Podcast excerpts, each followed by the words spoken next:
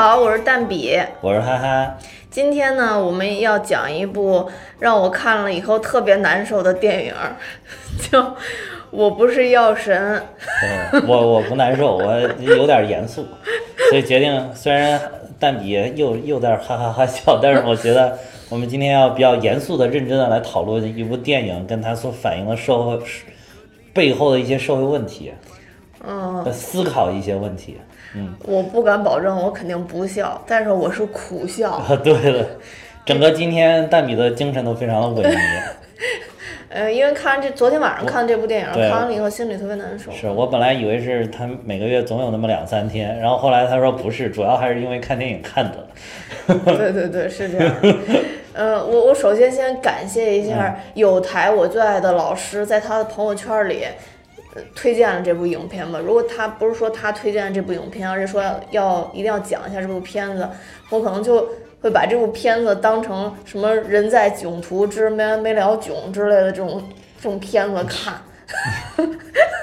这个听众朋友们听听也就罢了，这完全是蛋比个人盲目的搞个人崇拜的结果。但是但是我也因为这个这个片子，最近这部片多火，这都热点好吗？非要等着什么什么什么某老师啊发个朋友圈，但某老师是在一一两周之前就干了这件事了，所以你说朋友圈火也是这这周才好像才火起来吧，所以还是得感谢老师，不要埋没了老师的功劳。嗯，我都看了老师的节目里边。好像留言说老师最近工作都不怎么顺利，咱们应该给老师加油。嗯，我是做的可以吧？嗯嗯嗯，总比你去人家那儿留言。嗯，希望老师早日搭理你。好吧，好吧，我赶紧把这部优秀的影片的这个这个介绍大概说一下啊。嗯。呃，其实这里边的呃男一号叫程勇，是徐峥扮演的。程勇呢，生活呢其实是比较失意的，然后他开了一个印度神油专卖店，然后算是勉强度日吧，然后也交不起房租什么的。上有老下有小，妻子呢就跟他离婚了，还想把孩子给带走。他不但呢要拖欠房租，然后还给他父亲呢这个治疗疗养的钱也不能按时交，就分月的交。同时呢，对自己孩子呢也有愧疚，所以在资金非常紧张的情况下，孩子说要多少钱的足球鞋就给买了多少钱的足球鞋。后来他父亲得了脑血管瘤，然后他这会儿真是缺钱到了极致，所以他就接下了一个慢性粒细胞白血病人叫吕受益的一个代购的请求，他就去印度去买了一种治疗这个呃，这个白血病人这个病的一个算是日常要坚持吃服用的这么一个药物叫格列宁，因为国内的市场价这个格列宁呢一瓶是四万块钱，但是在印度的话，其实呃只要五百块钱。嗯，但是他拿回这个仿制药，对，仿制药是仿制药，仿制药对。然后呢，就是同样同样功效的，因为这个吕受益跟他说了，他吃过这个药。嗯，觉得功效是一模一样的，然后他就去印度去买了这个药，并且以五千块钱，在国内的这个白血病圈子这个里边就开始卖药，因为相对来说这个价格差异真的特别大，所以这个勇哥的生意就越做越大，而且组成了这个以吕受益、黄毛、牧师还有私会这这五个人的一个小团队进行这个代购和销售链。但后来呢，其实他们是被一个假药贩子给威胁了，要揭发他们。那这个时候程勇其实就面临了一个可能要坐牢的这么一个危险，所以呢他就选择了解散团队，保护家人，而且他就说他以后不会再做这个生意了。但一年之后呢，这个吕受益的死让他再次下定决心要再为这个白血病人去代购这个呃格列宁的这就就与格列宁同功效的这个这个这个印度的这个药药品，然后他这一次呢，真的是只为了帮这些人，而不为了赚钱。他以五百元一瓶的价格，完全没有利润的这个价格往外销售。后来这个印度这个类格列宁的这个药厂被关了，他就到市场上去收购这些药，然后一瓶补贴一千五百块钱，也就是说他收到是两千块钱，但是他还是以五百块钱卖给这些白血病人，但最终他还是被。我我国的警察给抓住了，然后并且以那个走私罪名判了刑。虽然这部片子结尾的时候呢，也说了他呃，因为他其实是在做好事嘛，他在这中间其实是没有盈利的。那有很多白血病人都为他求情，所以都是量刑给他，就是算是没有判那么重的刑，大概判了一个五年。然后他中间又表现良好，又给他减了两年，所以三年的情况下他出狱了。但是其实他还是服了这个刑，服了这个法的。嗯，大概的故事过程就是这样的。因为这个故事我是看完之后才知道它是以真实的故事改编的，我觉得这个让我觉得触动特别大，因为直到电影的最后出现，我才意识到这是一个真实的事情，就是因为后面讲了这个药药物改革的这个，关于它那个实际的这个药叫格列卫嘛，嗯，关于这个格列卫一路就是为让这个白血病人能慢慢吃起这这个药，后来又慢慢纳入医保的这个过程，我才知道说这个应该是一个根据真实的事情改编的电影。对对对，我是去之前我就知道了。嗯，那这个这个其实这个原型叫做陆勇。对对对，那我我迫不及待想跟大家说，就是，呃，这个陆勇其实他基本上这个事情是还原，但陆勇的这个时期要拖得更长，他是零几年的时候开始代购，然后一四年的时候这这个事情才事发。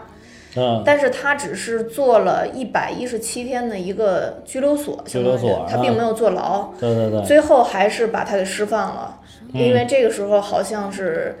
中国的这个法律体制里边，好像有一部分是情大于法的这个。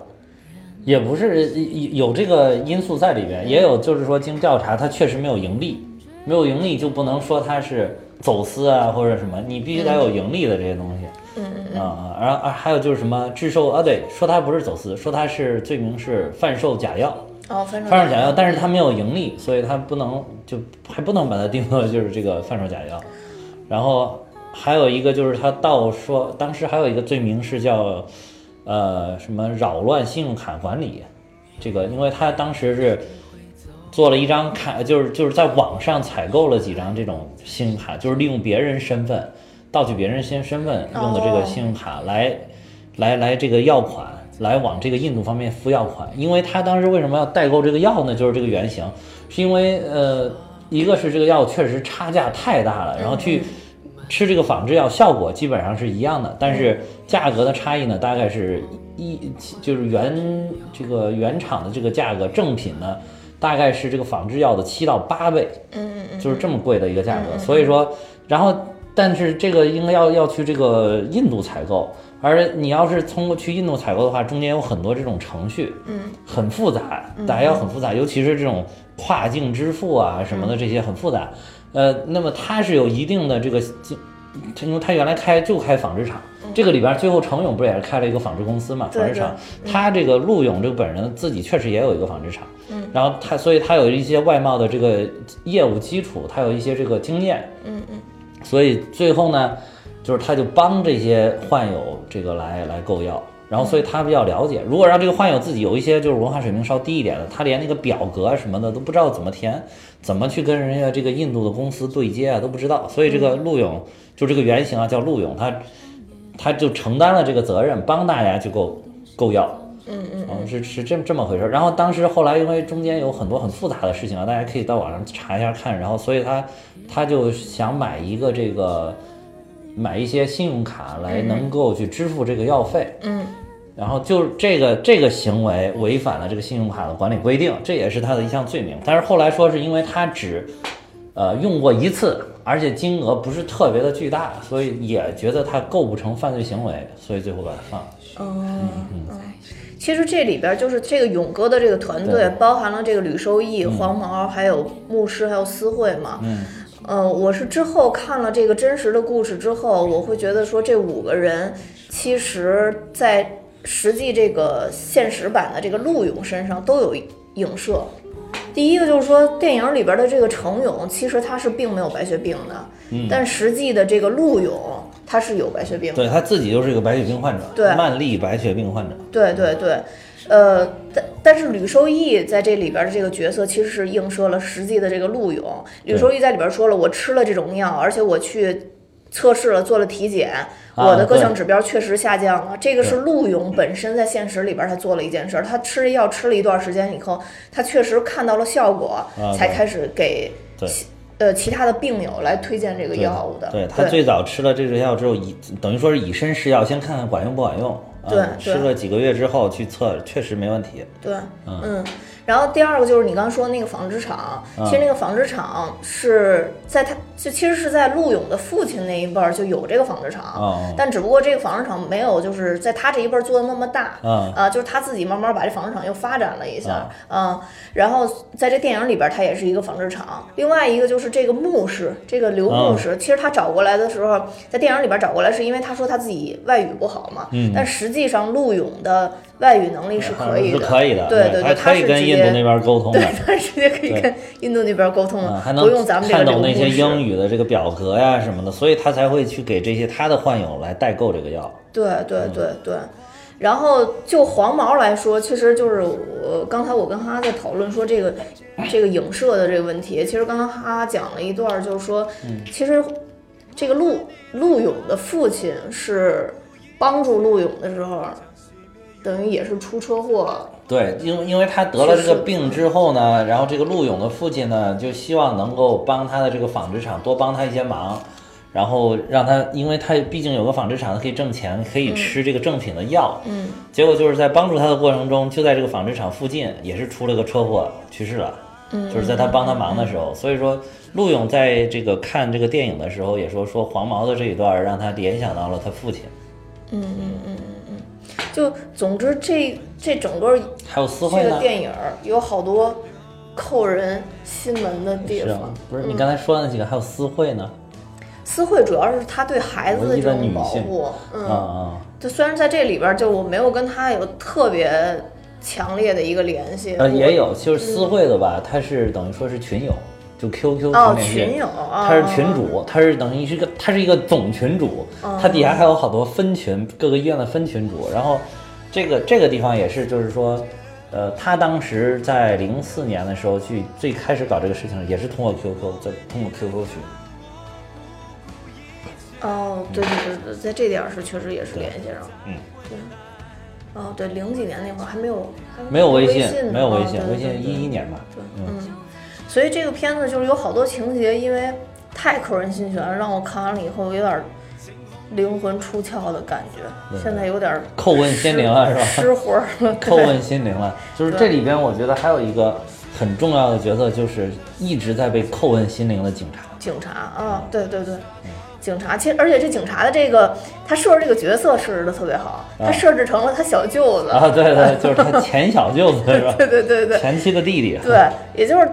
他站在这种角色上的时候，其实对于程勇这个人的看法就会更复杂，更复杂。嗯，一开始他很瞅不上他，对，嗯、一开始我也特别瞅不上他。嗯、就其实电影最开头的时候，这个程勇带带给大家那种感觉，就是那种不上进，然后又特别耍耍点滑头的那种感觉，嗯、好像唯一温馨的就是给他父亲喂饭，给他儿子洗澡啊，嗯啊，这些情节感觉还可以。但是面对他前妻的时候，就是。大家都说男的再次再次不可能打女人，对吧？对啊，他这里边其实有一段是真的要抬手打他前妻啊，是啊，但是被拦下来了。而且通过他前妻，那他前妻这个演员我很喜欢啊，宫贝碧，宫贝碧，对，好久没出了，对对对，他客串了一个角色，嗯，然后就是他在通过这个他前妻的这个角色的台词，就是说说他就说说你信不信我抽你，嗯，他说我信啊。他说：“你这几年抽的还少吗？说明他确实原来有家暴的这种情况。对对对，嗯、啊，这个里边就是采访导演的时候，用导演的话说，就是前期的这个程勇这个角色，就是把他处理成一个烂人，哦，就很烂，这个人就是渣男一样的，是吧？但是我觉得这个、嗯、这个情节处理的略有点过了，嗯、就是跟他后边的转变有点。”有点搭不上，因为我觉得人本性的东西没有那么容易转变。嗯、一个能扎到自己媳妇儿都打的人，后边能为所有的白血病病友来牺牲，这我觉得特别难想象。嗯，嗯他其实这个，我觉得我倒还好理解。嗯、另外一个就是他虽然是个烂人，就他可能在家会打打媳妇儿或者耀武扬威的，但是你看他一进派出所那个怂怂劲儿。一看他小小舅子坐在椅子上，然后一弄，后来一看小舅子，他直接蹦到椅子上，就有一种要跳窗而逃的感觉，是吧？他小舅子冲过来要要揍他，而且这个跟最后他小舅子在黄毛死的时候，他们两个形成了一个反差。反差，当时他冲过来要揍他小舅子那会儿，对对对，嗯。然后这个片子其实，在他剧情慢慢发展，后来因为他被逼要去卖这个药的时候嘛，他就跟把这个吕受益拉进来嘛，啊、就说要跟他结伙卖，因为他自己可能找不到那么多病友的资源嘛，啊、对对对，他让吕受益跟他结伙卖。嗯、我觉得吕受益这个也演得特别好，嗯、就从最开始他到这个神游店求这个。呃，程勇去帮他买这药的时候，就那种谄媚的感觉，嗯、虽然可能自己身上没有什么东西，但是要给这个这个程勇吃一个橘子呀，嗯、或者说说话的时候会摘下口罩去去跟他微笑啊，这些情节都好像都都特别谄媚，而且最后给他留下那个名片的时候也是。然后我觉得这个这个表现有一种真的让人觉得有点绝望，就可能他会觉得他是他唯一的希望吧，所以他特别小心翼翼的对待程勇这个人。对，嗯，这边要特别提到这个吕受益的演员叫王传君，嗯嗯，就是看过《爱情公寓》的人都知道，他就是那里边的关谷神奇。嗯嗯嗯，在这个这个角色之前，其实这个王传君始终是以关谷神奇来来示人的，嗯，就是。你包括是我，如果我见到他本人，我肯定会脱口而出啊关谷、oh. 啊，就这种感觉，因为他这个当时那个《爱情公寓》这个给这些演员从《爱情公寓》出来这些演员贴的标签贴的实在是太狠了，哦， oh. 然后而且就是说实在，就是他们也从通过《爱情公寓》这个电影这个这个电视剧来获益了，获益了很多，嗯嗯啊，确实也是给他们事业上的有一个助力。但是王传君就说这一次。他也是这个现在各大媒体的这个，包括一些评论文章里边的一个焦点，嗯，就是他他辞演了这个《爱情公寓》的大电影，哦，而且据说还辞演了《爱情公寓》第五季，哦，啊，当然这个我感觉很遗憾啊，因为我是非常喜欢看《爱情公寓》的，嗯，这个那个，但但是就是说他为什么要辞演那些，就是说他他当时就是为了准备这部电影，为这部电影就准备了一个一个是也希望自己从关谷的那个角色里边转身出来，另外一个是也是为了这部电影准备了一年的时间，差不多快哦、嗯，所以你看他这个里边把握的这个角色的感觉把握的特别到位，特别到位，一些这这里边这些演员的演技可以说都非常好，都非常到位，徐峥为。为代表代表哦，对，这都非常包括吕受益，这个真的是每一个细节刻画，就像你说他那种谄媚的感觉、嗯、绝望的感觉，还有看到他自己的孩子那种露出一些一丝带有希望的微笑的感觉。嗯，嗯其实吕受益，他作为一个这种其实也是人之将死的这这种这这样白血病人嘛，嗯，其实从头到尾，直到他最后到医院去接受治疗的时候。你都没感觉他有特别特别悲观的地方在，对对对，而且他始终都是带有一种那种唯唯诺诺，但是有点笑模样的那种角色存在。对对对，你看到他的时候，你都不会觉得说，哎呀，这个人可能就是会马上病死或者什么，没有，跟其他的白血病病友不一样。对, 对, 对，我印象最深的就是当时他们。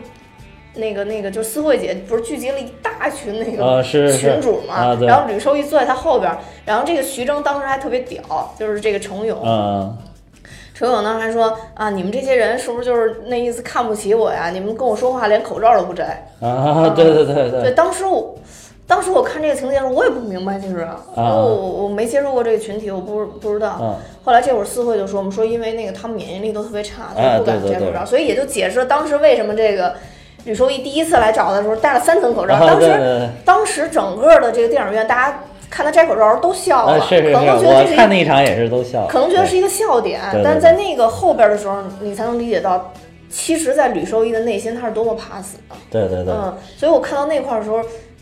一下就第一次觉得心灵颤抖，就是在那会儿发生的。对 对, 对，而这个程勇可能第一次。感受到白血病人的不一样，也应该是在那一次。对，就是他明显有一个听到思慧说那话，明显他有一个就是震惊的感觉，但是其他人还是慢慢的把口罩都摘下来了。对对对，在摘下口罩的时候，真的是我当时心里特别难受，是我觉得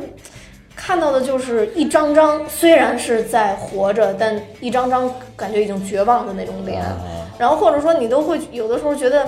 这些人是不是可能死了更。更对他们来说是一种解脱，嗯、就是在他们这种已经死了的灵魂面前，程勇坐在他们面前就是他们人生的最后一丝希望。嗯，对，嗯，所以当时看到那块的时候，我就觉得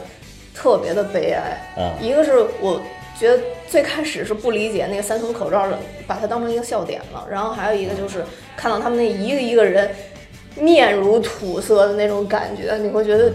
这个病人给你带来的那种负面效应是是无穷的，就心里那种负面效应是无穷的，对。对，咱三层口罩其实是个笑点，它前半段处理的其实是按照一个轻喜剧来处理的这么一个剧情的发展，嗯，嗯嗯里面还是有一些笑点的，其实，比如说神父的 God bless you， 对，就呃对那个口罩摘掉之后，嗯、其实后来他们等于就。口罩那那个场景结束之后，其实他们就已经找到自己的客户群体在哪儿了嘛。哦、对。然后这个时候他生意就开始慢慢做大了，对对就面临一个说英语的问题。啊、然后程勇就去找了刘牧师，嗯、他就跟吕收玉说：“说我得找一个会说英语的。”然后吕收玉说：“这个人比较难。”然后这个程勇就一直在跟刘牧师说。嗯那个，这个上帝说救人一命胜造七级浮屠，然后吕收玉好像默默说那是佛祖说的，对对对对，总之就是他一直引用佛祖的话，然后安在上帝的身上，对对。但是最后牧师还是答应他。嗯、其实我觉得决定性的就是他最后还是跟牧师说，你的这些所有的。呃，这些病友，嗯，还有到就是相当到到你这儿来的，就是这就是信徒吧，啊啊所有的人都是好像可以打八折吧，应该是四千块钱买这个药，他们往外卖不是五千块钱嘛，就说他可以四千块钱买这个药。其实说到那儿就结束了，然后律师其实是才同意的啊，是，我觉得也是律师看到了这个可以造福病友的一个实际的一个行动吧，他最后就同意了。是，而且就是这个。但是导演接受采访的时候呢，嗯嗯，也说到了这个这个刘牧师的形象为什么要设置设置这个角色，是因为这个在这个群体当中，就是大家很绝望，是是有很多人是求神拜佛的，嗯，嗯就是靠求神来活着的，死了就死了，哦、但是求神是不可能一直活下去的，但就是是把精神寄托到这个神啊佛啊这个这个上面了，嗯，嗯所以他就刻画了一个这样的角色，嗯。哦嗯，我我其实就是这是一个题外话。嗯、我其实看过一篇文章，就关于中医跟西医对比的。嗯嗯，它是一个国外的一个有名的一个脑科医生写的文章，嗯、就说西医现在在研究中医和中国人治疗自己疾病的方式。嗯，就是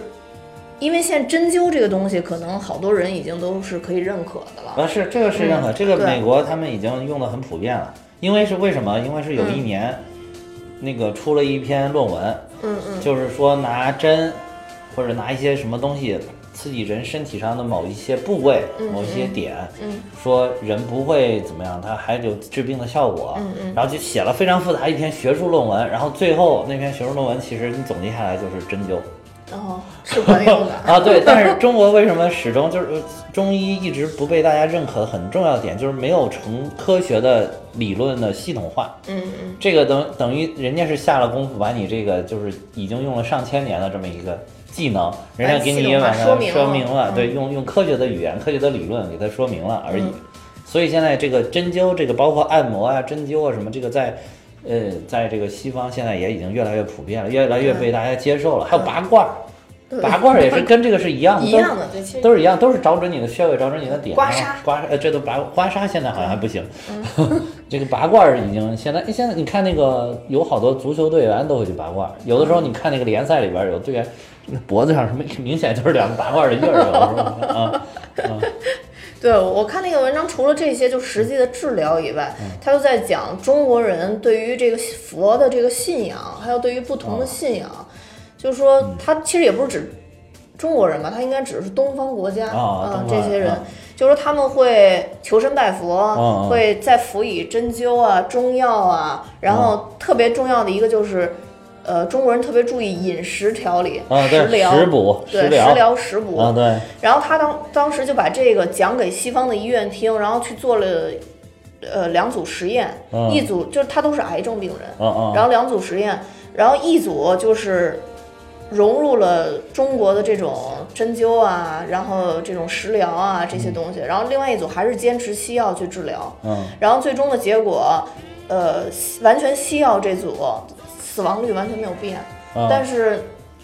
另外一组就是融合了中医，然后还有这种信仰的力量，然后还有这种食疗的部分，嗯，他们的好转率提高了百分之六十，嗯，就就是人的精神的力量能解决很多问题，对对 对, 对。但是以前就是西方人特别看不上中国人，就是嗯对看重这点这个事情，对对 对, 对。因为这个精神的力量可能很难研究，很难量化，对对对。就是而且你说你说你说我们都有精神力量，但是你说你的精神力量有多强，就比我强多少，这个没法量化，对，就是不能给你说你的精神力是一千，我的精神力是八百。这游戏里边可以真实里边没法这样衡量，所以他就很难衡量这个东西，对对对、嗯、所以说刘牧师这个角色的存在是非常管用啊，对对 对, 对。而且我觉得现在就中国来说，越来越多的人信信奉这个西方这种像天主教啊这些嗯呃教义类的东西，尤其是我听说是在越小的地方呃，农村呀、啊、什么的，这种信奉天主教圈特别特别多，是，嗯，这种力量好像特别容易传达，是，嗯，所以刘律师的这个呃刘牧师的这个这个形象，可能也在现在来看也是一个很接地气的一个形象，嗯嗯。然后其实他们这个团队成立之后，不是也是就是各种各样的人嘛，包括还有思慧啊，就这里边唯一的一个女性，嗯、而且她是没有病的。他是为他女儿治病的， 对, 对、嗯、他是为他女儿治病的，对，呃其实黄毛里边也算是也在为病友谋福利的一个人、啊、对对对，本身他原来他也是病友啊，对对，他也是生病的，但但是他又为他其他那些病友在在争取一些，对对对。黄毛第一次出场的时候非常霸气的，啊、对，就是硬硬生拿，对生拿，然后吕收益跟他说站住，啊、你你要干嘛？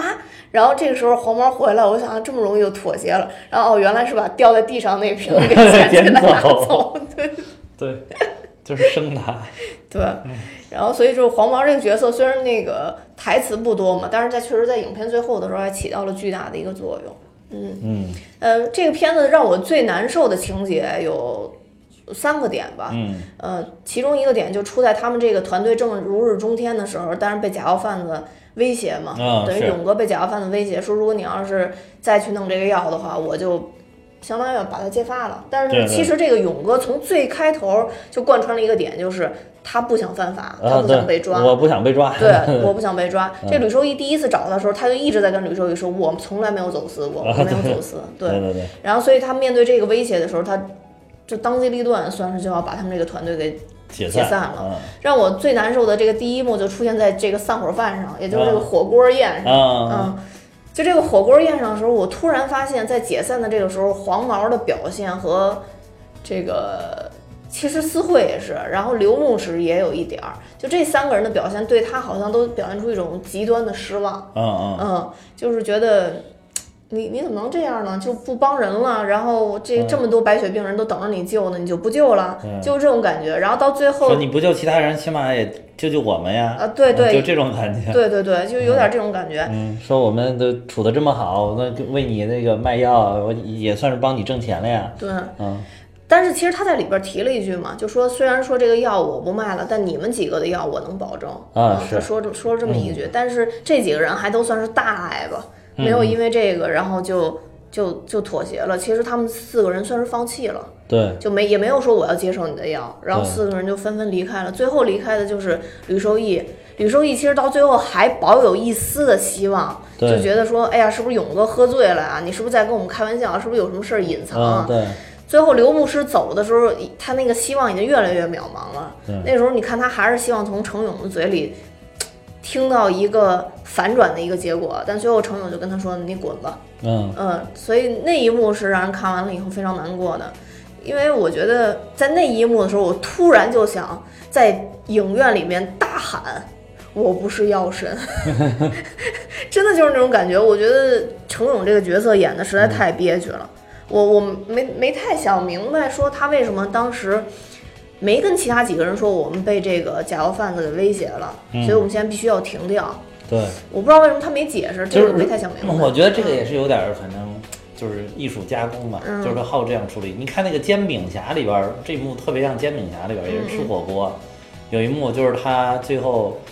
他们那个不是等于说倒拍那些明星嘛，想把那些倒拍的这些明星的一些剧剧情情剪辑到一起成一个影片，后来这个事儿也被人家发现了，就也没法这么做下去了。嗯嗯，那除非是拿到明星的授权，你才能用。嗯，然后所以他当时也是把大家召集起来，然后也是吃火锅，就说也散了吧。反正我这还有钱，每个人有劳工费，拿走吧。嗯嗯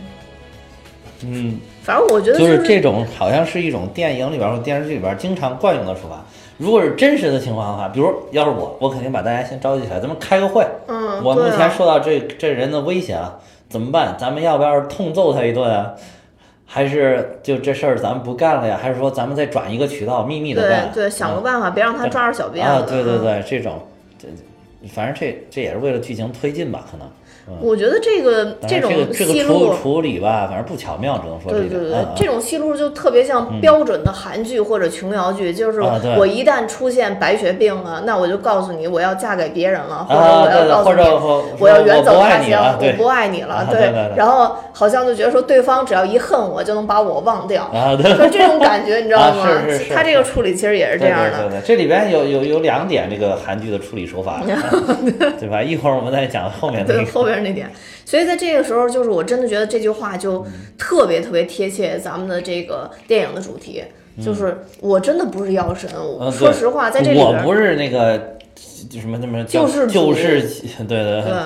嗯，而且在这里边电电影里边演这个程勇的这个角色，他没有白血病啊，对，嗯，他就好像。怎么说呢？就更加没有义务去帮助你这样对对你这群人。所以他，所以他这里边当时吃饭最后散伙的时候，他也说了，说我又不是，我又不是白血病。嗯，对啊，对啊，就有一种我凭什么我要坐牢？对，我凭什么要？而且就是凭什么帮你们？对，就是你们，我是救了你们的，你们或者你们的家人了。那我救你们家人，同时呢，我我的家人怎么办、啊？对，我要是被抓了，我要坐牢了，我怎么办？我还有儿子呢。对，上有老下有小嘛。对对对对对。而且他等于像他父亲也是刚刚做完手术嘛。完全是自己吃饭都吃不了，还等等人照顾，孩子那么小，可能随时会被带走。对，所以就是也是实际情况，说实在也是实际，就是他不做了这个，也可以说是实际情况。嗯，嗯但这里边演的还行的，就是不管他最后解没解释，我相信大家走的时候都先说的是勇哥谢谢你啊，对对对，嗯、这句话我。我还是相信他们几个是有这个想法，确实是感谢对对对，就不管怎么着，可能没有程勇的这那几个月的代购，他们可能活不下去。对对，可能这个病发的会更早吧。对对对对，没错。所以这一幕，我觉得就是程勇最憋屈的时候，可能就来自于这一幕，就是相当于是自己背了锅，但又说不出来嘛。嗯，当然，刚你也说，这可能是电影的一种特殊处理。嗯嗯。然后，其实第二次，我觉得程勇特别憋屈，就是。已经是一年之后，他已经自己有一个这种制衣厂了。嗯、哦，对。对然后他刚给那个老板关上门，说：“你们跟我车啊，跟我车。”然后这会儿那个吕受益的老婆突然跑出来跪在他面前嘛。对对对。就你想象那个实际的那种情节，你会觉得特别特别的尴尬。对对。就我好不容易可能有这么一个单子，马上就要拿下来了，然后对于我来说特别重要，好不容易要把这个投资人来了，是吧？对对对，有那种感觉。厂里边考察了投资人。对，对然后突然可能就是也不明真相，就有一个类似于像农民工似的人，就突然在我这车旁边跪下了，我也。后边车莫名其妙，也不知道这个人在干什么，就你就你会觉得也以为是来我这儿讨薪的，对对对对对对，就就觉得特别的不合适，而且后边那个车一直在滴滴他，让他就是快走快走，然后他他也没办法，他只能这一点。其实我觉得这个影片这一点反倒处理的特别好，他没有说是那种搞得特别大的引人，把后面人家放哪，然后先处理他这个事儿，对对对，不是说你你给保安你先留电话，你先留电话，我我忙完之后，对对对吧？对，这个很真实，这个我觉得也是，如果是真的是我的话，我肯定也这样处理，对，因为就是。我不可能，我现在放下手里的事儿，跟你一块儿去看吕受益，他就能活过来。但是我这儿还有一个正儿八经的大单子，我得给他拿下。对，我就我拿下了以后，我还可以有可能能救你们家人嘛，对吧？总要有一个轻重缓急办事情，对，没错，对，没错。所以我觉得这点处理其实挺真实，挺好的。嗯，而且是一个特别理智的行为，理智的，正常人看完了以后都都不会觉得他做错了。对对对对。嗯，但是你反过来看这个。吕受益的这个老婆，其实她也确实是走投无路，啊、那也是她一个真实的，也是真实的反应，嗯、对的。对，就在她来看，去找到程勇也是她最后的希望。对对对，是，嗯，对。最后这个吕受益其实去世之后，他就是他媳妇儿对这个程勇的态度，我是觉得有点接受不了了。呃，其实到最后的时候。呃，程勇是好意拿了一些钱给他们，是是是。然后后来他就跟程勇就说说你走吧，他可能会觉得说，因为就是正是因为程永鼎中间这段时间你不卖药了，所以吕秋玉才死的。他可能会有这种感觉。是这个其实可以，哎，这个点一会儿再说呢，还是现在就这个其实可以更深入的挖掘一下里边的内涵。没事，咱们就散开说。散开说呢，就是就是这一点来讲的话，就是人会是这样的，嗯，就是。你如果一直帮我的话，我就会觉得这个是个很自然自然的事儿，对。但有一天你不帮我了，这就有有毛病了。所以好多人说帮人不要帮多，要帮少，就是关键的时候给予你一下就 OK 了。长期的就是你是你的，我是我的，就是大家都是很正常的。这样的话，你不会对我有什么怨恨。对，嗯嗯，这个就是好多那种就是做好事儿，或者说家里边。或者有一些人家可能可能就是有这种穷亲戚在家里边呢，每天过来没事顺你一个这顺你一个那，或者你没事儿，你如果没事儿，你比如说你是一大老板，你你挺有钱的，但是你有几个穷亲戚，你没事儿你会给他们一万两万块钱，有一段你资金链真的吃紧了，那我那么我这几个月我真的没法再接济你们了，后来就觉得为富不仁啊，为富不仁，天天就哎。你看这人不管我们了啊！你看富了不管我们啊！对，你看你你看这这忘恩负义了啊！不管我了吗？道德审判，严重道德审判，这是一种很正常，这这这这种心理，这是怎么说呢？就是人性的比较灰暗的面在里边。但是我觉得还有一点，这个里边还有一点就是说，他葬礼上那点可能他正处于一个悲痛的极点。嗯嗯嗯嗯。也许他停几天，坐下来了，他想一想，哦，那这个。呃，程勇这个人还是对我们家是有益处的，不然的话，我们家老吕也不至于又能延续这么几年的时间，可能早就不行了。我希望偏外会是这样啊，对，我觉得他有可能是这个样子，嗯嗯，就是因为他当时也处于那个情绪的顶点嘛，啊，就就是我觉得这里边应该是都融合进去了，这些东西都融合进去了，因为它毕竟是一部电影嘛，所以它需要在最短的时间里边把这个。但是你在它正悲痛到极点的时候，你这会儿你再按照咱们刚才对于人性的分析，然后你去责怪他，我觉得又对他有又有一些残忍，只能说是冷静下来之后，你看你是怎么样的，然后再分析人性是怎么样的，对吧？这只是我们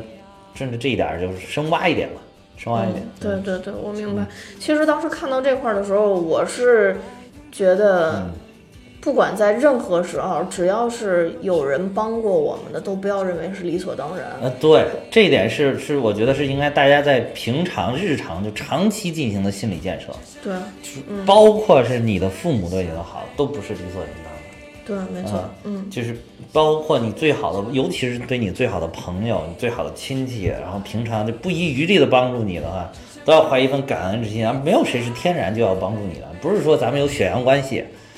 我就要帮助，我就给予帮助。不要说你我比你富得多，对吧？我们又是血缘关系，又是亲兄弟、亲兄妹，然后又是这个什么的，我是你，我是你舅舅啊，或者什么的，这我就有义务帮助你，没有任何这个义务。人生来了之后，一旦出生完了，就是每个人都是一个个体。对，没错。嗯、其实，在这个观点上，我自己的个人观点就是，第一，在帮。帮忙帮助这件事儿上没有应该或者不应该，嗯，就不要以道德的角度去评判，站在你自己的角度去评判应该或者不应该，嗯、因为应该往往都是对你受益，但对别人不受益，不一定受益的，对对。对对对然后另外一个就是不要谈过去跟现在，啊、就是就有点像你刚才说的是，可能过去我有钱，那我帮你一下，那过现在我没钱了，我真的帮不了你，那这个时候你会反过来怨我，那对，就其实站在程勇这个。角色上也是，之前他可能是可以做这个事儿，但他现在已经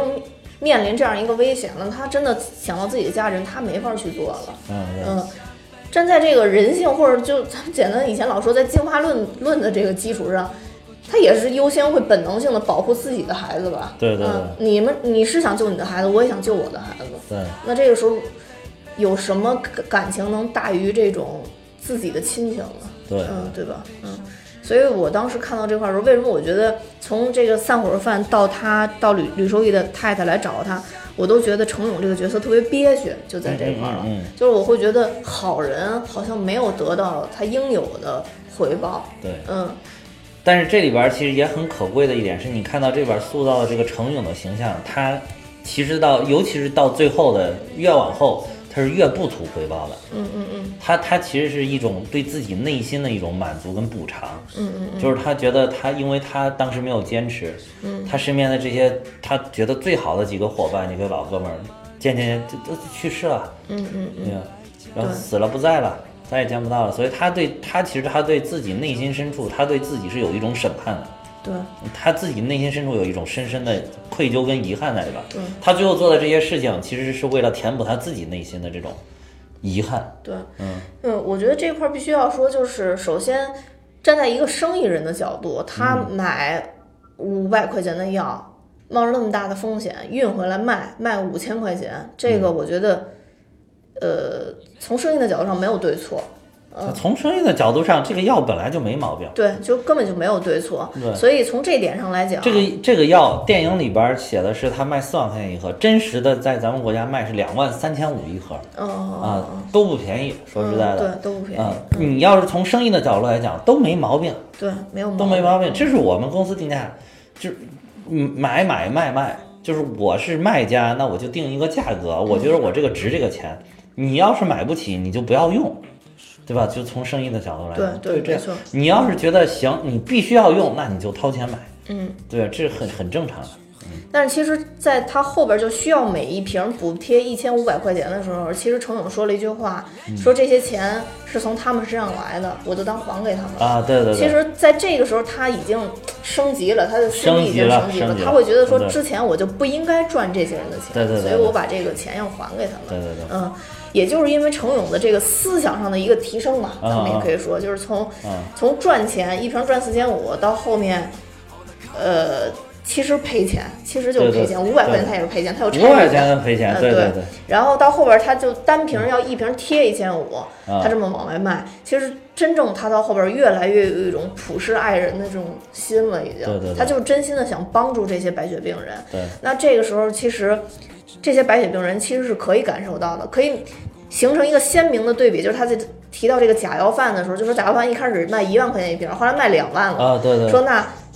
这些白血病的病友就不愿意帮助和包庇他了。其实是有这么一段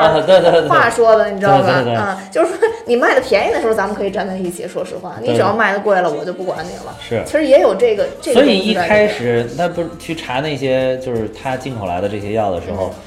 那些被不是被警察就关在一个地方了，就是就是你说的那个，马上要讲到另外一个类别嘛，对吧？对对对，嗯。那个里边是没有一个人来供出这个程勇的，对对、嗯，因为他们会觉得说，这是我救命的稻草呀、啊，我自己不能自断这根救命稻草。对对对，就是站在这个角度上来讲，其实他们跟黄毛又不太一样，就是跟后边黄毛那个死不太一样啊，啊啊对，不太一样。咱们先讲这个，这个我就说我第二个觉得有泪点的地方，啊、就是这个。在最后，这个警察就是这个曹斌啊，嗯、呃，逼他们说要要说出这个人，说你们说出这个人才对他是好的。然后这会儿就一个老人站出来了，啊、就跟他们就跟这个拉着曹斌的手吧，就跟曹斌说，嗯嗯就是我们家的财产都被我给吃完了，嗯嗯相当于就我生病这几年，嗯嗯然后我家里人也都养不起我了。对，对现在好不容易有了便宜的药，我想活命。对，然后最后他还问了曹斌一句，他说那个。你就能保证你以后不不生病啊？哎，我觉得这句话真真心叩问心灵啊！对，真心叩问。就是他他意思就是你你能保证你不得病吗？你能保证你家人不得病吗？对，你以后怎么怎么处理这个事儿，对吧？对，因为本身曹斌的这个角色设置就特别巧妙，他本身就是一个极富正义感的人。对对。从刚开始调查这案的时候，他就跟他领导说了，这个药首先不是假药，它是能治病的。他立马就调查出来了。对对对，他是能治病的。领导刚上去调查，第二天拿着就说。说头，这不是假药，这东西能治病。对对对对，平时都有线人。然后就说这这这怎么处理啊？结果领导就跟他说，法一定要大于情啊。对对对，就说还是让他处理这个事儿嘛。嗯，所以我觉得这个警察这个角色是一个平衡法与情的这么这么一个角色。对对对，而且就是他特别巧妙，就是面对自己前小舅子，还在琢磨，想了半天，这人有可能是好人吗？就是想了半天，嗯，这人不可能是好人，就是就不可能是能帮助白血病人的人。对对对。所以他即使到了他厂子，怀疑到他了，他最后还是放弃了，因为在他心里已经对这个人有了一个预设，就觉得他这前小舅子不是好人，就不是个好东西。对，不是个好东西，哪能干出来这种好事？开玩笑，对对对，对是是这样的。然后这个这个，所以就拉回来说老人这一幕，就一个就是当时从背影上看，又是坐了一屋子戴口罩的人啊，对。然后这个老人颤颤巍巍的站起来，跟他说了这一段话之后，后边就是，当然后边这有点俗啊，我我想警察应该会去洗脸了，是吧？这我真没想到、啊。然后果然就在厕所洗脸了，我以为是他可能眼眶湿润，不想让部下看到，所以就好好把脸洗、啊。就是清醒了以后，他就跟部下他的部下说：“你把他们都放了。”啊，对对对、嗯嗯，就他还是摇摆摇摆，他还是选择了病友这一方，他还是想让大家活命嘛。对对，嗯，反正这个警察是不停的被扣问心灵，这一点是扣问的比较严重的一点。对对对对。对一开始扣问心灵就是刚才说的那个，他他拿出来一瓶这药，就说说头这不是假药，对，这药管事儿。对啊，嗯，因为对他们一开始定义的说这是贩售假药嘛。对对对。对然后再再往后说，其实就是之后说的，就是黄毛了死这一块。啊、黄毛了死这一块，呃，第一个就是我印象比较深的，就是当时黄毛说了一句：“说我以前看不起你，但现在不不是了，现在我看得起你了。啊”对对对。这句话当时我觉得是挺挺俗的一句话，啊啊但是在黄毛死的那一刻，我觉得黄毛配得起这句台词啊，是因为黄毛是一个让人看得起的人。啊、就说到那刚才那个老人。跟警察发生这段对话来看，我会觉得说黄毛的档次比他们高一个档次。嗯嗯，黄毛是用自己的生命换取了病友的生命，嗯、而那些不供出这个程勇的人，或多或少的，主要还是说我得吃药啊，对对对，所以我不供出他。所以我觉得这个在在这一点上，黄毛跟他们是不一样的。而且就是黄毛演的特别好的一点就是，黄毛拉完屎跑回来的时候。特别慌张，其实他想跟程勇说来着，啊、是但是突然他就刹不住闸了，说说说，呃、哦，我痛快了，啊，啊说了这么一句话，然后程勇转身过去关门的时候，黄毛就把车给开走了。啊、嗯，这点我也没想明白，他为什么不给他说，然后他们先先躲一躲呢？没法躲，因为当时不是前面他说了嘛，说这这周围什么所有的地儿说，说说我都可以告诉你们怎么封锁。那个看门的人说了一句，哦哦哦就要把他们堵在那个里边，要堵在这个园子里边。哦哦哦嗯，所以他等于是去去引开了这个警察的注意力，让他赶快跑。对对对，相当于就让警察，嗯、因为他开车一出来，那警察会觉得这车已经跑出来了，嗯、也不会想到说车上少了一个人或者多了一个人嘛。对对对，嗯，因为毕竟没有锁定到底是谁。是是是，对对对。但是这个就是。这这个里边就是处理的这一段情节，处理的又又有点韩剧了哈。啊，对对，有点韩剧，这就是我为什么给这部剧打九点九分的原因，唯一一个零点一就是放在这块儿，就觉得处理有点韩剧了。嗯，就是黄毛开车从院里冲出来的时候，我想坏了，大卡车要来，结果果不其然，大卡车就把黄毛给撞死了。就是正常的，我觉得就你还不如就是。正常一点，就让警察有围围围岗之类的给他围下来了，嗯、或者说鸣枪示警，把他车带打了，或者把他人打打出去，就是非非要害位置打出去。啊、我觉得可能更合理一点儿。啊，他这个冲卡的这个，然后你冲过去就冲过去跑呗，然后结果还弄了一个就是被大卡车撞了的情节，这个是有有有点有点俗了这个情节。另外一个就是黄毛剃了头买了车票，我当时就觉得黄毛要死了。对对，我是我也是从这点就开始，就是他突然剃了头，而且他坐上车还说说，哎，你车让我开开呗，他说开什么开？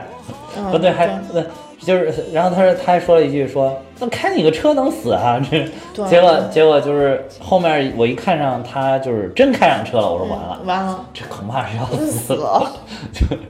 结果真的就是啊，我就说恐怕我要被车撞了，那果然嘣一下被车撞了。对，尤其是黄毛，确实之前没有什么台词。对，就是中国派的影片还有一点就是台没什么台词的人，一旦台词突然一多，就也是要死了。啊、对，就这几个点基本上这都扣上了，所以这是这是我我觉得这个是唯一的一点。但是就是因为后来就是查了之后，确实这个原型陆勇他的父亲是在帮助他的时候也是。遇到车祸去世，所以这个就感觉这个还是有一些情有可原嘛，对，有点扣上了，有点扣上，有点情有可原。虽然有这么，但是这一块确实也是展现了一种就是黄毛这种投桃报李的性格，这这个人明显就是很仗义的、很义气的那种，对，那种性格嘛。对，嗯，然后而且这个之后还还贡献了一点，我觉得就是又叩问这个警察，又叩问心灵一点，就是你看去医院的时候，我我一开始冲上去，因为我没看清上谁抱得上，对，我也以为是那个，我以为是徐峥啊冲上去去把他就是这个程勇要把他抱到医院去，其实是你看是这个警察，警察当时也崩溃了，对，赶快去救人，警察明白是为什么，其实心里明白是心里明白是为什么，然后赶快救人，他就觉得这事不值当，因为这死啊，对吧？对对对，就赶快也是难受的不行。后来包括后来徐峥。冲上去要打他，就程勇冲上去要打他的时候，他根本也是没有没有没还手也没做声，就觉得你还不是痛揍我一顿拉倒了，你把我给打死算了。对，而且他他手下人其实都在拦嘛，然后就说你别拦了，就让他打嘛。他那点看到那个什么，他看到那个谁死了，我觉得他精神也有点崩溃了。对对。他然后他第二天就去找头说这案子我查不了。对，你给处分给处分。已经完全崩溃了。崩溃了，就是你给处分给处分，给什么处分都行。对啊，对。就不想再再这么坚持了，因为这并不是他要做的事儿。对，在他内心，他觉得他已经认定犯法的这个事儿是正确的事儿了，对，对对对，所以他没法再往下去查了。对对 对, 对，嗯，对，这有的时候这其实就涉及到了一个就是法律跟所谓的这种正义之间的一个矛盾。对，因为法律有的时候可能它是凌驾于这个普通正义之上的更大的一种正义跟公平。对对 对, 对, 对，对你不能通过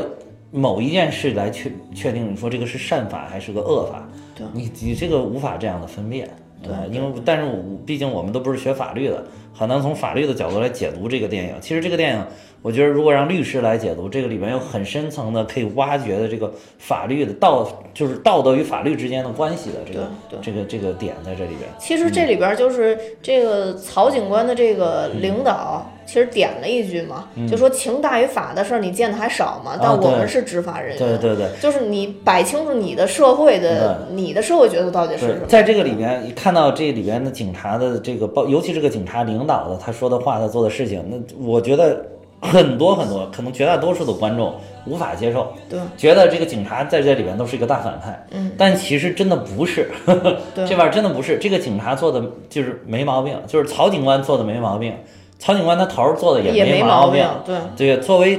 嗯，放眼整个执法部门，他依法办事是更加没有毛病的一件事情，对对对。但是没有办法，在人情跟法律面前，执法部门必须选择法律，对对，必须选择法律，这个是这个是没有办法的办法一种。而且就是你想，这个曹警官他头顶着也顶着上面的压力啊，你你有这个瑞士的这个公司，嗯，如果你这个。我们国家公然的侵犯知识产权，瑞士国家可能就照会你了呀。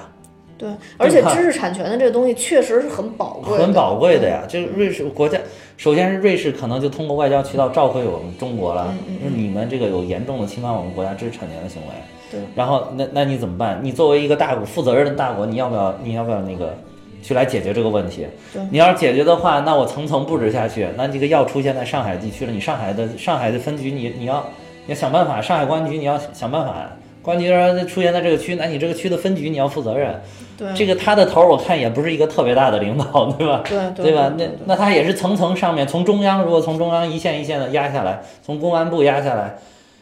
他头怎么办？对对，对吧？我要完成上级交给我的任务，而且我这个任务从法律上来讲没有问题啊。对对吧？而且这药厂的领导这块其实也是。嗯，不管我这个药是卖三万也好，卖四万也好，甚至卖五万、六万也好，对，总之你不买我的药，你去买同等假药，对我的药厂就是直接的损失，是直接的损失，这也没有。我作为一个公司，好多这边可能大家认为的反派就是这个公司的瑞士公司的法律代表，没有、嗯、医药代表，一直在追问他定价到底合不合理嘛？啊，对。对，这里边，而且他选的这个演员的这个形象，明显是看着也是想把他塑造一种这种唯利是图啊，仅仅关注利益，不关注老百姓死活的这种。但是作为一个公司，作为一个我要盈利的企业，呃、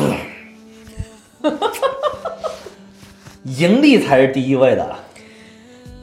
对，要不然我公司都死了，谁在造谣？对呀、啊，对呀、啊，嗯、对呀、啊。那既然说到这儿了，我觉得那个，我觉得完全可以给大家。就是看一个材料，给大家读一个材料。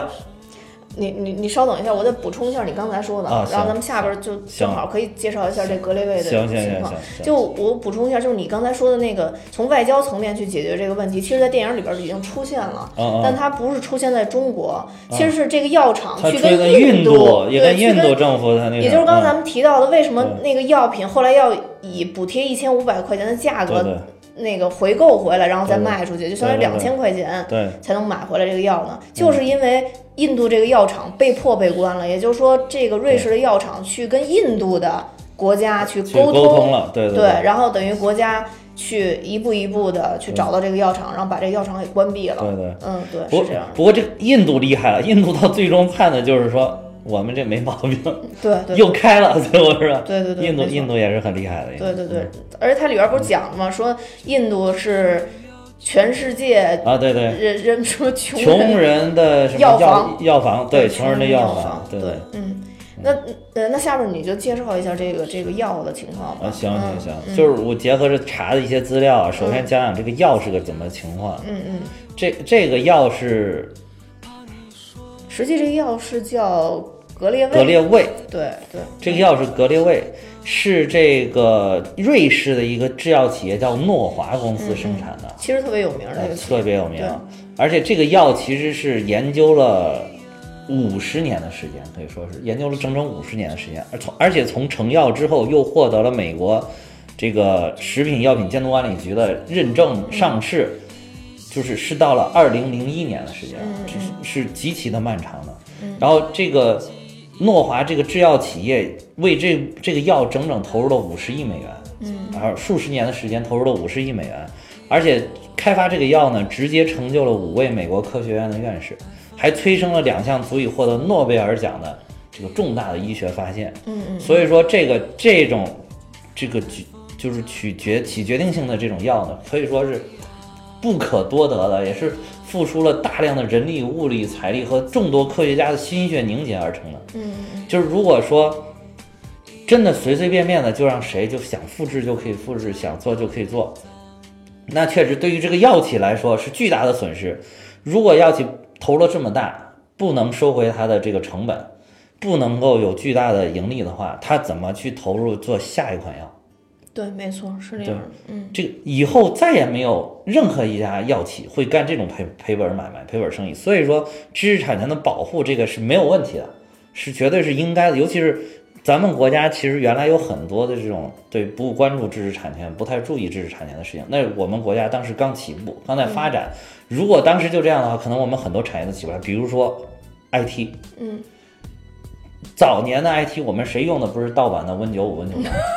对，一九九五年，对，谁不用的盗版的 Photoshop？ 一九九五年的时候 Windows 九十五卖一千九百九十五块，嗯、你你现在觉得你觉得一千九百九十五还好了，对吧？也挺贵的，但是对，即便还好了，我们都会觉得它挺贵的。但是一九九五年的一千九百九十五块，你当你你大家可以查一查，一九九五年北京的房价多少？一千九百九十五块可以买多少平的房子？嗯，当时如果没有记错的，可能一一平房子只要两百块钱。嗯，而且好像当时很多房子是没有办法购买，因为我记得正儿八经放开就是说有商品房的应该是一九九八年。嗯嗯嗯嗯，就是所以说你是你你你说这种知识产权东西，但是没有这个我们国家当时崛起这个 I T 这个行业，可能现在我们的很多。这个在 I T 业的主力军都是靠盗版软件自成，就是培养起来、养育起来的。对对对，对吧？但是我们国家发展到现在这个阶段了，那么知识产权这个事情是一个非常非常非常重要的事情，因为我们需要实现这个科技的再发展，就需要一些原创科技的诞生，需要拥有一些核心科技了。包括现在跟美国打这个贸易战的事情，我们很多事情都很被动，包括中兴前段受制裁，为什么？因为没有核心科技。如果我们不保护知识产权，我们本土就没有滋生核心科技的土壤，因为我本来我我对一个事情有兴趣，我去研究了，没两天你发现了，说这事儿不错，你砰就给弄过去了，那我在这儿这几年的耗费的人力物力精力就白投了，那以后再也没有人，那我们就去国外购买就好了嘛，那么永远受制于人，所以说这知识产权保护从这个角度来讲没有毛病，而且这个药我刚才说了，国内卖的真正的价格是两万三千五，就是根据你的这个。患病的情况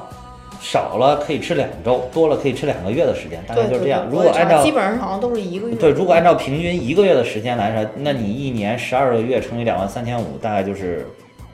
不到三十万块钱。嗯嗯。啊，不到三十万块钱，呃，这个就是一般的家庭就是很难负担，说甚至说实在，这个价格一个中产阶级都很难负担。对，没错。嗯嗯，就很难负担。所以其实刚才你讲到知识产权的这个问题，在影射到电影里边，其实就是，这个格列宁在对这个瑞士这个药厂来说，它也许就是按照实际情况，它可能也就是研发了五十年。对。但是印度的这个厂子很有可能就是拿到了这个格列宁的配方之类的。嗯，拿到格列宁配方，或者说把它这个怎么就研究了一下，发现了它其中的一些成分，对，然后去去这种，对，嗯。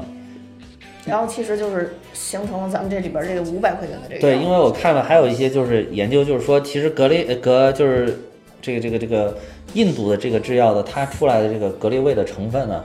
大概是占这个正正品的百分之八十，就是它一片药里边可能有百分之八十，所以它也管用啊，它能起一很很大的作用了已经啊。那么就刚才说了这么多之后，我们再看这些药企，我我也是查了网上的一个表，是一九九七到二零一一年制药巨头们投入的研发费用，嗯、这个是阿斯利康公司，这些都是大型药企啊。阿斯利康公司在这五年间投入了就有五款新药被批准，这五款新药的平均每个新药花费了一百一十八亿美元，嗯，然后总的研发费用高达五百九十亿美元。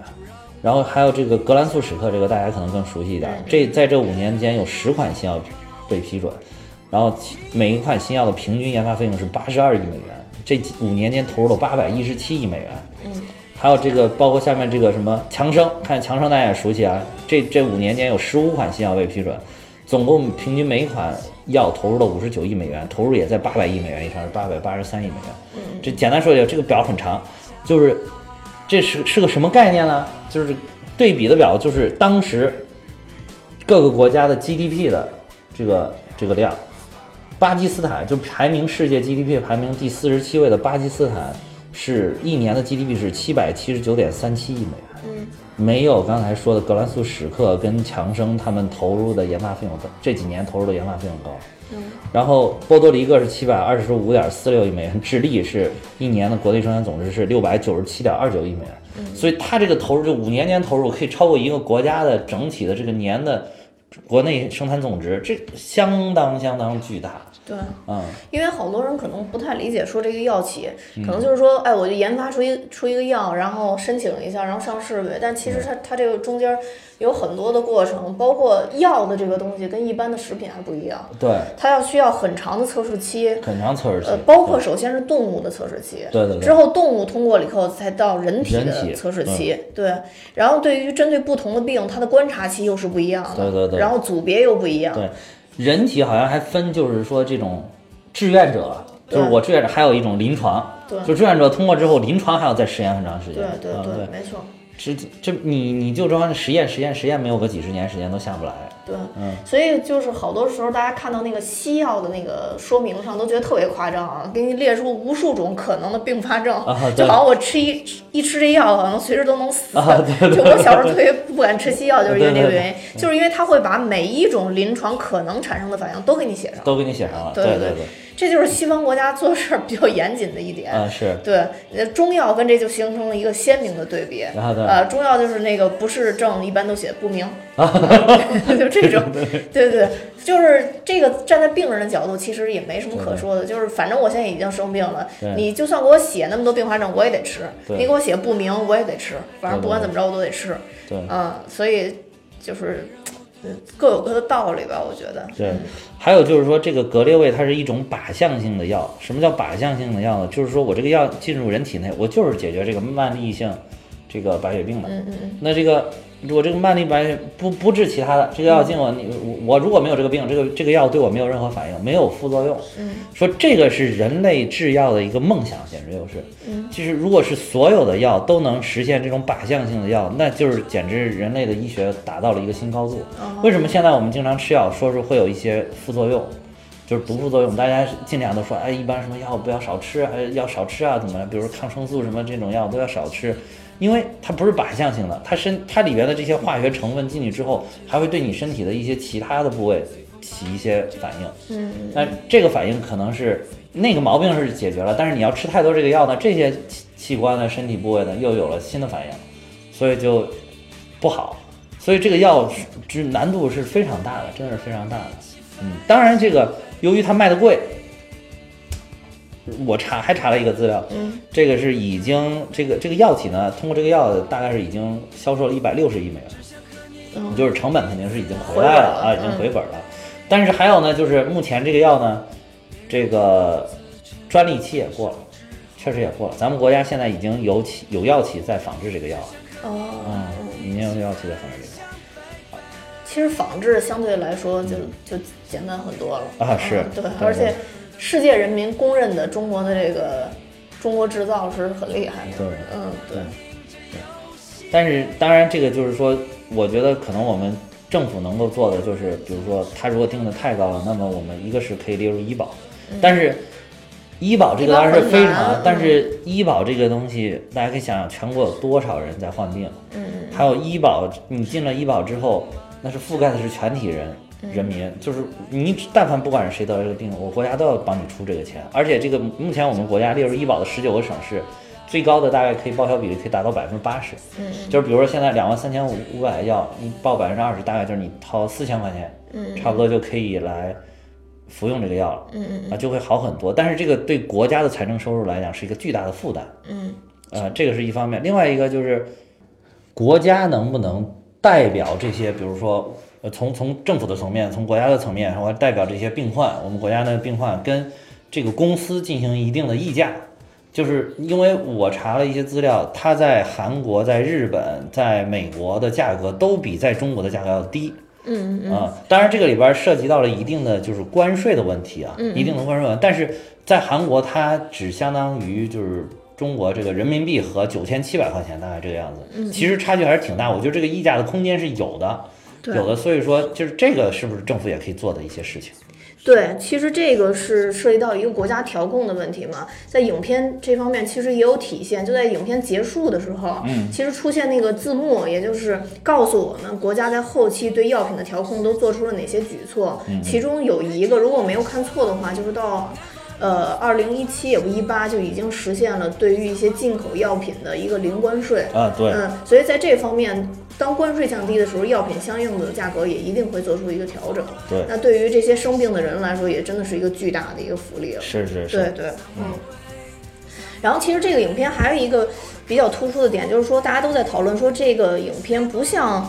一般的国产影片有很多，可以说开创了很多先河吧。你你对这个片子有没有什么印象特别深的地方？呃，对我印象特别深的就是这里边，我感觉每一个人都在刻画每一个人的人性，而并不是说这里边哪个人是真正的一个坏人，嗯、或者是然后就是一堆好人要打倒什么大反派这种感觉没有，他就是真实的事儿、真实的人，然后反映的是真实的人性。这一点我觉得是我印象最深的地方。比如说好人就先不讲了嘛，这不是说好人，就是说。大家普遍容易认为他是好人的这几个人就不用讲了，比如说这个程勇啊，什么这个思慧啊，还有什么老刘啊，这几个人啊，但是就就大家很容易，我就是很容易同仇敌忾的一个就是这个医药代表，对，就是瑞士公司这个医药代表，就是你尤其尤其是他那个油光粉面的嘛，头发抿的又那么那个油腻腻的那种感觉，大家觉得散发着一股铜臭味在里边，对对对，没错，就大家可能觉得你就是这个电影里边可能其中之一的大反派。对，那那么其实说是，如果站到他的角度来讲，我觉得他做的没毛病。嗯，尤其瑞士这个公司，那那我办不管办什么企，你别说药企还是什么企，我办什么企业我都是要逐利的，我都是要挣钱的，而且我都是、嗯、我作为一个企业，我肯定是钱挣的越多越好，对，越多我越成功，对，所以没毛病。而且人家维护他们公司的利益，没有说我什么。不像有一些那那个电影里面会刻画，他可能暗地里使一个什么手段呀，怎么着，然后害死了谁呀，什么这种没有，人家人家全部都是从法律的程序上来走的。对对对。然后我是我是来申诉啊，我向政政府抗议啊什么的，来这个角度来走。另外一个就是，呃，这个骗子其实在这里边也是。大家同仇敌忾的一个假药贩子，对假药贩子，就是首先你这个卖假药肯定是不对，对吧？因为你因为这个这个印度的仿品，它它不是假的，就是它不是说没有效果，就不是说纯为了骗钱。但是他一开始搞那个什么，啊对，很，我觉得他还很深谙咱咱们国家的有些这种就是就是骗钱的这个之道，他叫什么德国纳米格列宁。就是他，人家你简称人家也叫格列宁，就好多人可能，尤其老头老太太就会上这个当。但其实他要什么面粉掺了一些什么，不会吃死人啊，至少他不会吃死人、嗯、这点，嗯、这点他还是守住了最后的底线，就是这个不会吃死人，就是吃了没作用。嗯、但是他耽误了很多病人的这个看病的时机，比如其中有一个家属就找上门来了，说吃了你的药，哎，我就又犯病了，又进去了。其实他吃的是这个假的。不起作用了，对。然后，但是这个这个张长林这个到最后最后，就是他被那个警察抓住了之后，我以为是会从他这儿供出来这个程勇，对我也以为是，但是他到最后都没有供出来程勇，尤其抽完烟的时候，我当时觉得他要供出来，对对对，结果还是没供。对对对对对，嗯、对，所以我就觉得就是可能是人在面面对这种真正有大爱的人的面前，真正散发着人性光辉灿烂的一面的人的面前的时候，自己的这种可能也会闪现一些人性的光光亮的一面在里在里面。对、嗯、这个假冒贩子，我觉得呃，真正被他触动的应该是他回来管他要这二十万块钱的时候、嗯、问他现在要你卖多少钱，然后他说卖五百、哦。哦，对。然后他就说：“那你真是在做贡献呀，你这个。哦”对对对对对对。其实这块儿还还有一句词儿，当时也触动我挺大。嗯、他说，他们得的其实并不是他们得的这种病，哦、他们得的是穷病。对，对穷这种病你没法治。穷这种病你没法治。这句话说的其实也是，虽然很戳心吧。对。对吧？虽然很戳心吧，但是真的是这样的，就是我们都是救急不救穷。对对。对吧？穷是无法救的。嗯对，这个是没有办法的，不管是是普通的我们素昧平生的人，还是说我们身边的亲戚好朋友，这个穷真的是没法救的，这可能是一种更大层面的社会的改良才可以进行。对对对、嗯，就刚才咱们谈的那些什么帮或不帮啊之类的这些，包括咱们举的一些例子，嗯、其实都是跟穷跟富这这是有关的，有关系的。对对对，呃，其实我还。通过这个还真的联想到了一个，就是比如说当时乔布斯看他那个胰腺的病，嗯嗯嗯嗯，他那个病，嗯，据说还我记得好像是我看的那个《乔布斯传》里边写的吧，嗯嗯嗯，他看那个病从他这个患病一直从他开始治病，到他最后去世，大概是花了四千五百万美元，嗯嗯嗯，这个世界上有谁能拿出有几个人能拿出来四千五百万美元来看病？是绝无仅有的，这是少之又少的、嗯。如果不是他有这么多钱，可能乔布斯早就挂了。对，没错，嗯，嗯就也就是他投了这么多钱，嗯，嗯当时我就真以为他最后上船了，拿这钱，其实是船票钱，是吧？对，对对嗯、其实这个电影给我留下印象最深的就是，我觉得这是难得的一部在好好讲故事的一部电影。嗯、我觉得中国近年很少很少拍这样的电影。嗯、呃，上一部给我触动特别大，我认为是真正在好好讲故事的，也是一个真实故事改编的，叫《亲爱的》，是黄渤跟赵薇演的。哦、嗯、哦，那部片子给我触动也非常非常大。哦、对对对 对, 对，是 是, 是。那个我们有机会可以讲一下那部。是是是，那个我也看了，那个我也看。对对对，嗯、呃，像这里边。像咱们这个《我不是药神》这部片子，我真的是看到了一些阿米尔汗风格的电影。对对对对对对，很多网友也这么说，就是都看到了阿米尔汗这种对于现实题材的这种感觉。对对对，它真的是在反映一些问题，对，真的是反映了我们社会的一些问题，没有那么多华丽的辞藻，或者说是有什么特别冲突的这种情节。当然，电影是应该有一些冲突的。对，但包括就是在最后。他小舅子在三年之后，他服刑结束，他小舅子跟他说啊，那个现在这个药不用从你这儿买了，这都列入医保了。他也没特别感叹说我们的革命终于成功了，对对对对对，他就说一句哎，那挺好的啊，对，就是很平的、很平静、很平淡的，就是我就是个普通人而已。对，对就是又点那句我不是药神啊，对对对。他就是真的是释然了，经过这么多事。而且你说这个电影的冲突，我觉得就是真实事情里面这种人性的冲突，就是人性与人性之间的冲突，作为自己内心、自己人性之间的冲突，就是你这个蕴藏在你体内的各种人性，就是人人性有的时候会表现比较魔性的一面，有的时候表现神性的一面，他们之间的这种冲突，对，本身就是一种冲突了。但是现在为什么这些年中国的有些电影你看着惨不忍睹，就是因为。他挖掘不出来这里边人性的冲突，他自己造一些所谓的冲突，对，比如说就是很奇奇怪怪的啊，你搞得莫名其妙的这种所谓的冲冲突，所谓的反转，对，所以就看着很恶心。嗯，而且我觉得这部片子还有一个很大意义，就是它证明了真实的事件是最打动人的。对，没错，就我们身边的这些事情、嗯、就我们能够感同身受的事情是最打动人心的。对、嗯、所以说就是这个片子已经非常贴近这个阿米尔汗的电影，也是、嗯、也是这一点就是让我有这种触动。另外一个我也希望后面有更多类似于这样的电影，即使不是基于真实事件改编的、嗯、也是真的通过电影去反映一些东西，反映一些人性类的东西，会让观影者看起来会触动更大，对，这个就不需要更多的宣传。其实《我不是药神》这部电影，我也没觉得前期铺了多大的宣传力度吧，或者还是挺大的，搞各种。只有你只看某老师的朋友圈，我看了一些这个呃，比如说时光网啊、豆瓣上这些前期的还是力度挺大的，因为它前期办了很多点映。但是现在基本上所有的电影都会办点映，而且就是，嗯，说实话啊，但是但是它点映的时候口碑就出来了啊，对，它的点映我看说是创了记录了，就是点映破亿了已经。对，嗯、所以就是说点映的这种东西，现在任何电影都会来做。我现在已经不怎么把点映当成一个特别的宣传手段。哦、说实话，像《我不是药神》这种点映场次的密集程度，真的跟好多。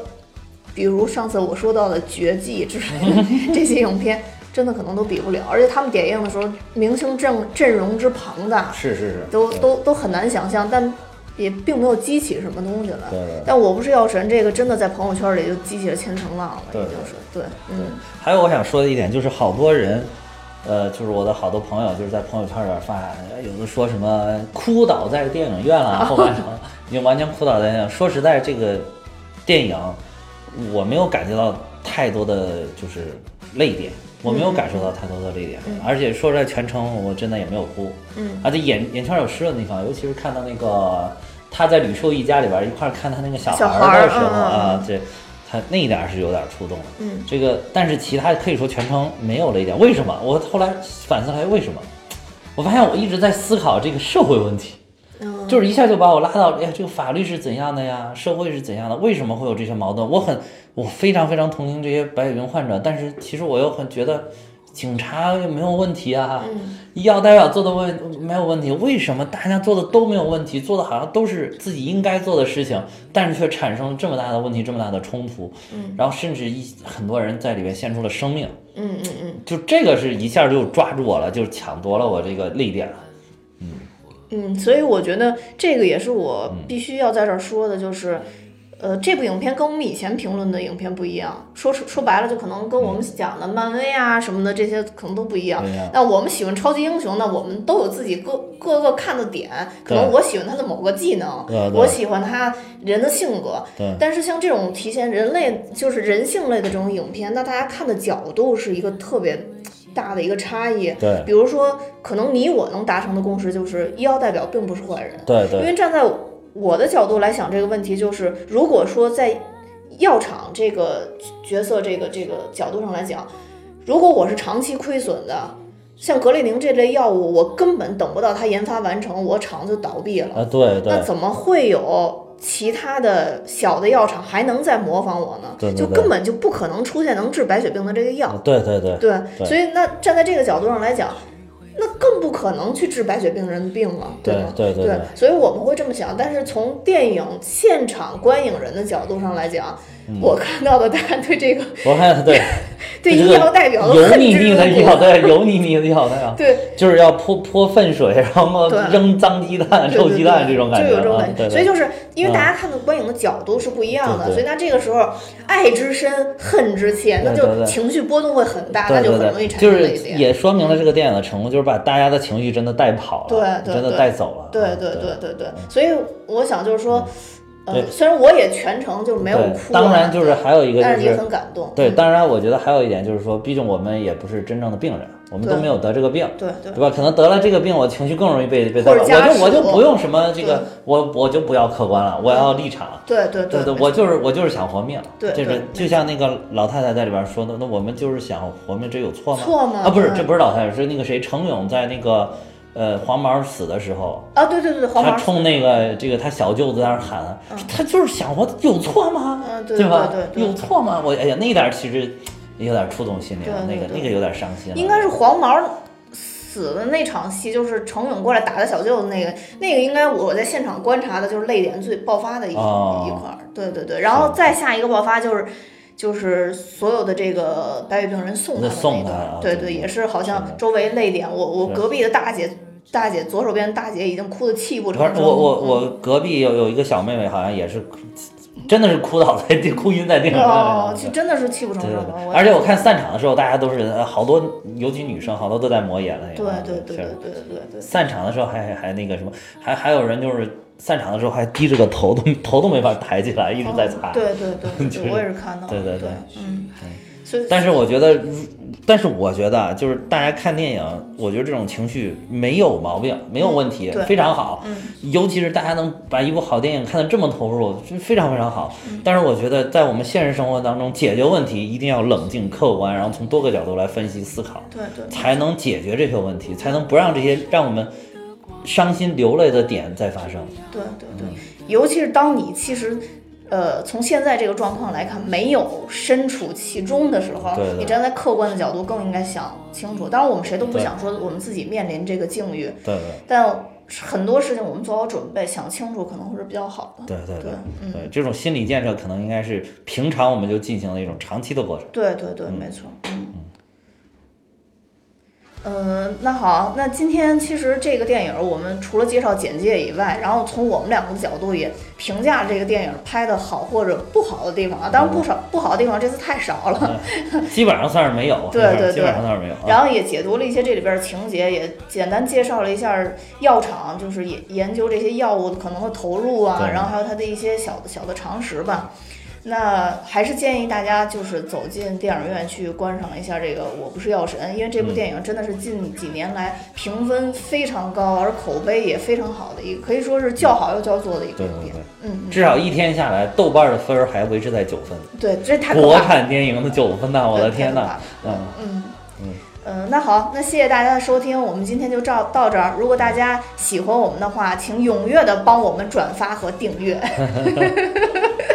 今天我们其实讲的挺严肃的哈，这个对对 对, 对，就是笑声少了很多。对, 对, 对，但是因为看完说实在，这个是过了一天时间了，这个感觉心情还是有一些沉重。谈到这个问题的时候，对对 对, 对, 对, 对，嗯嗯，那好吧，那就这样，多谢大家，拜拜，再见。